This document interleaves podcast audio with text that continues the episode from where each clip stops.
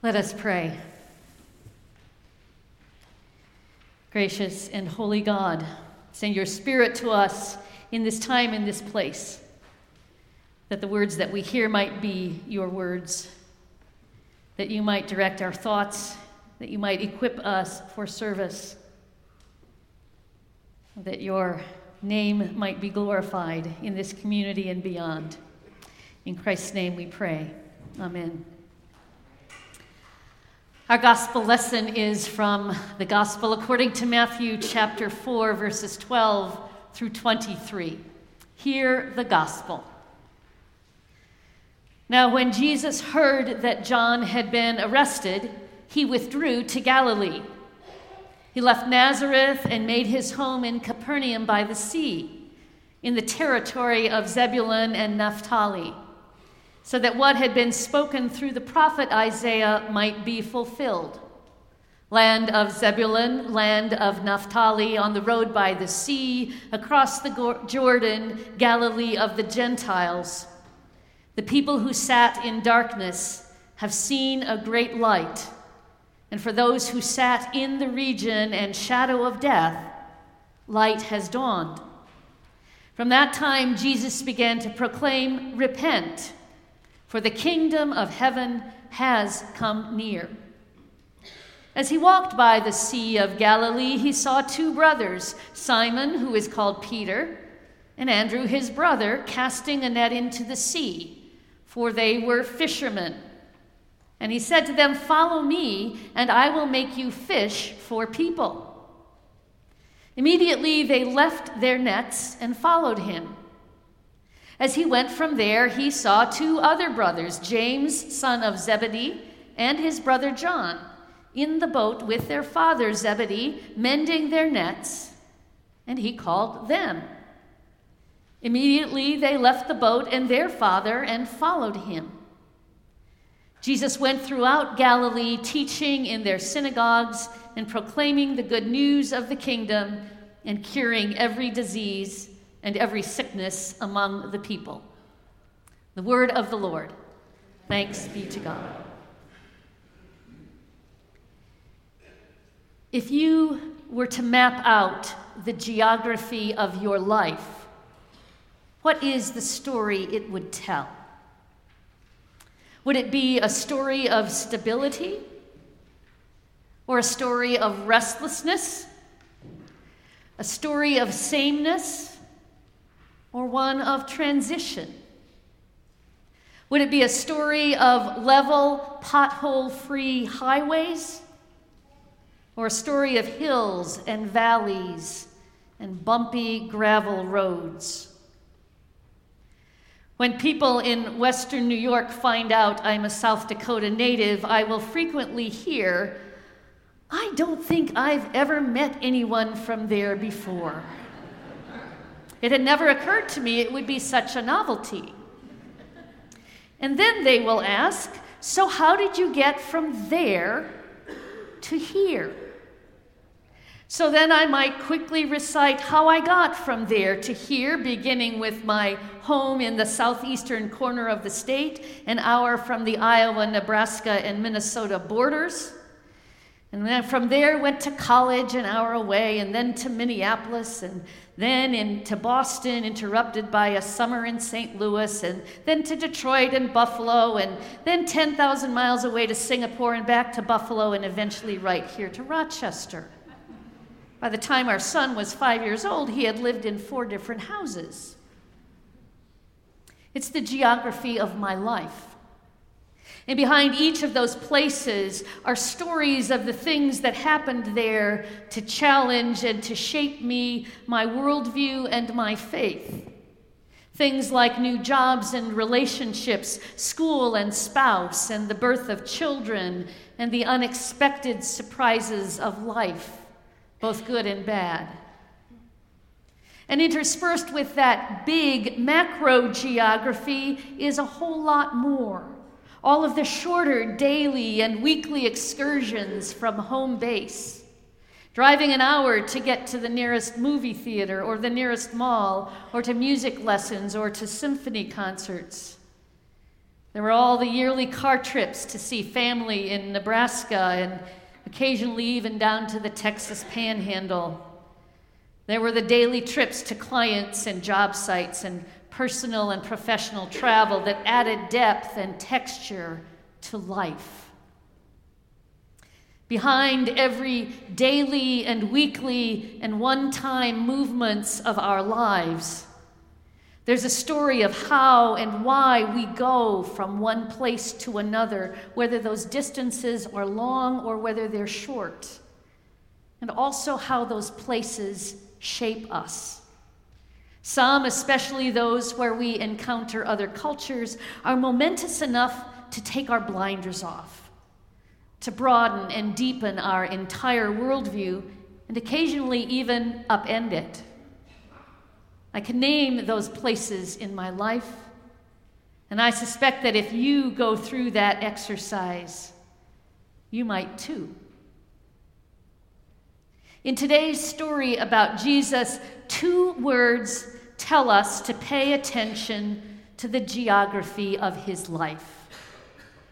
And those two words are follow me. I once heard someone, I don't remember who, say if we are to follow Jesus, it must mean that Jesus is on the move. If we're to follow Jesus, it means Jesus is moving. Now, what are the implications of that? The significance of Jesus' whereabouts in this story continues a theme that has been part of Matthew's story all along. Epiphany was only a few short weeks ago, where after Jesus' birth, the burning question of the wise men seeking the Messiah was Where do we find this child? Where indeed? They found him in Bethlehem. A, even a very paranoid King Herod wondered. So, fearing for their lives, the Holy Family fled home to Egypt until the threat was gone. But when they wanted to come back because Herod's equally evil son was now in charge, instead of returning home, they went further north to Nazareth. From Bethlehem and its Jewish roots to the foreign land of Egypt to Nazareth in Galilee, land of the Gentiles, Jesus was on the move from the very beginning. Well, you can only stay put for so long. And as Jesus grew up and finally was ready to minister publicly, in quick succession, he left Galilee he went south to Judea and the Jordan River. He got baptized. He followed the Spirit into the wilderness and then went back to Galilee because of that ominous news that John, the one who had baptized him, had been arrested. But he didn't go back to the safety and security of his hometown of Nazareth. This time he went to Capernaum, a town on a main trade route where people were constantly coming and going, where he would encounter people. He left the center of political and religious power in Judea to go to a fishing town in Galilee, a come as you are kind of place. But even once he got there to his new home base, not only would he not stay put, he would invite ordinary people to come along with him. Peter, Andrew, James, and John, drop your nets, leave your boats, even leave your family. Follow me to new places to meet new people, encounter new challenges. This isn't a task for those who want to sit still and leave the world as it is. Follow me Social scientists tell us that the kind of geographical mobility that Jesus lived out was abnormal behavior back in the first century. Jesus is going somewhere, crossing borders, entering new territory to meet hurting and broken people where they are and not waiting for them to come to him which is an interesting thing to think about. as we sit here in this massive stone building, fortress like, immovable fixture that has been on this corner since 1884. There is a geography to our life together. And much of it happens right here, inside the maze of hallways and additions and renovations. There is a geography to this place. Worship and learning for all ages every Sunday, kids' programs during the week, choirs, bells, food ministries, shelter ministries, all happen here. Special services and seminars, prayers and petitions, they all happen here. Yes, this building is an important part of our geography, and I expect it will remain so. I also know that our geography of ministry extends beyond this corner. It goes to schools, where we offer academic help to kids. It goes to the House of Mercy, when our youth pack bag lunches for those who are homeless.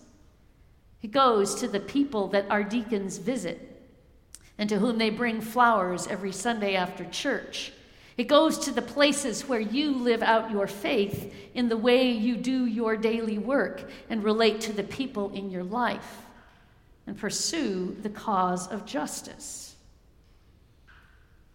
And yet, I think if we're honest with ourselves, our geography of ministry has room to grow. It will have to change. We say to people, Come here and yet they aren't in the numbers that they used to. We say, Come here, which is not a bad thing by any means. It is so much good. And yet it also remains that Jesus says, Follow me, which begs the question where is he leading us now? Because I don't know if you have noticed, but the world is moving, even as we are right here. The pace of change around us is not slowing down, and if the world is moving, the Jesus that we know from Scripture is already heading out to those new places where people are hurting and broken and in need of healing and a word of really good news. Where is Jesus calling the church to follow him?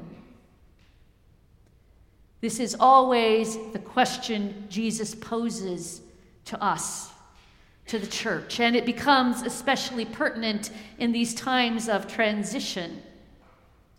For the more things change, the more we want them to stay the same. It's who we humans are. It feels safe. We don't want to rock the boat. But Jesus says, Leave your boat, leave your nets, leave what you've been doing, and follow me. It's that simple. Right.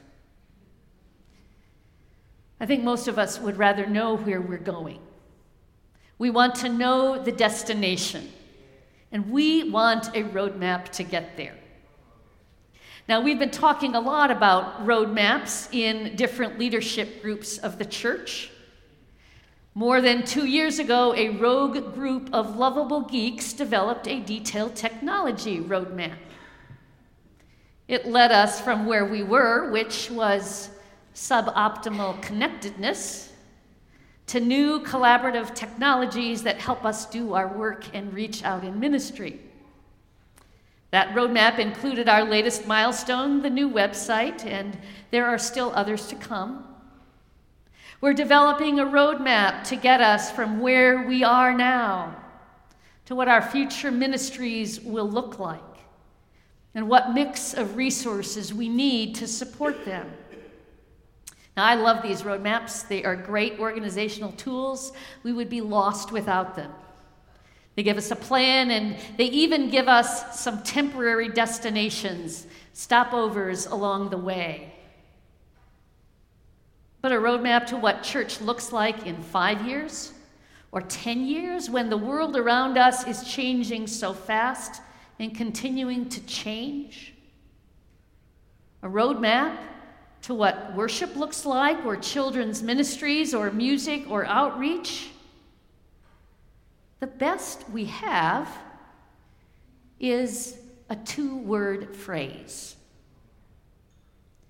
When push comes to shove, all Jesus has really given us are two words that are both an invitation and a call to radically obey him, and they lack any indication of destination whatsoever. For all he has said is, Follow me. Like he said to the fishermen on the shores of the Sea of Galilee, fishermen who were so compelled by Jesus that they dropped everything immediately to take up that very same abnormal behavior. So, if we're looking for a roadmap, perhaps we can do no better than to go back to the geography of Jesus' life. For where he went, he continues to go. He went to repent and be baptized, even as he calls us to do the same. He went to endure the wilderness and to meet others in their wilderness.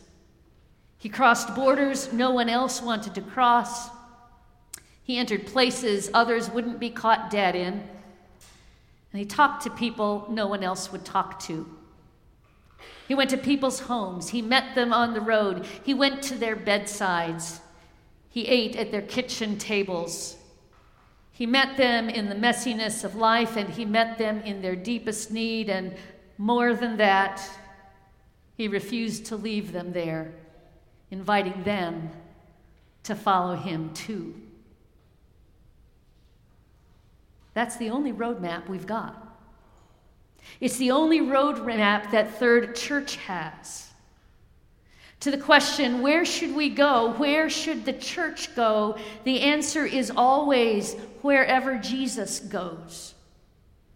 So, as we approach the questions of how we will be the church for families at the soccer field on Sunday morning, for young adults who don't trust religion, and even more adults who have abandoned religion, as we approach the question of how we will be the church for cynics and dreamers, for folks who think in black and white and folks who see many shades of gray. As we approach this question of how we will be the church in a world that is hyper segregated and individualized. As we approach these questions, there is only one answer it is to go wherever Jesus goes. It is not the answer that we want, but it is the answer that we need. Amen.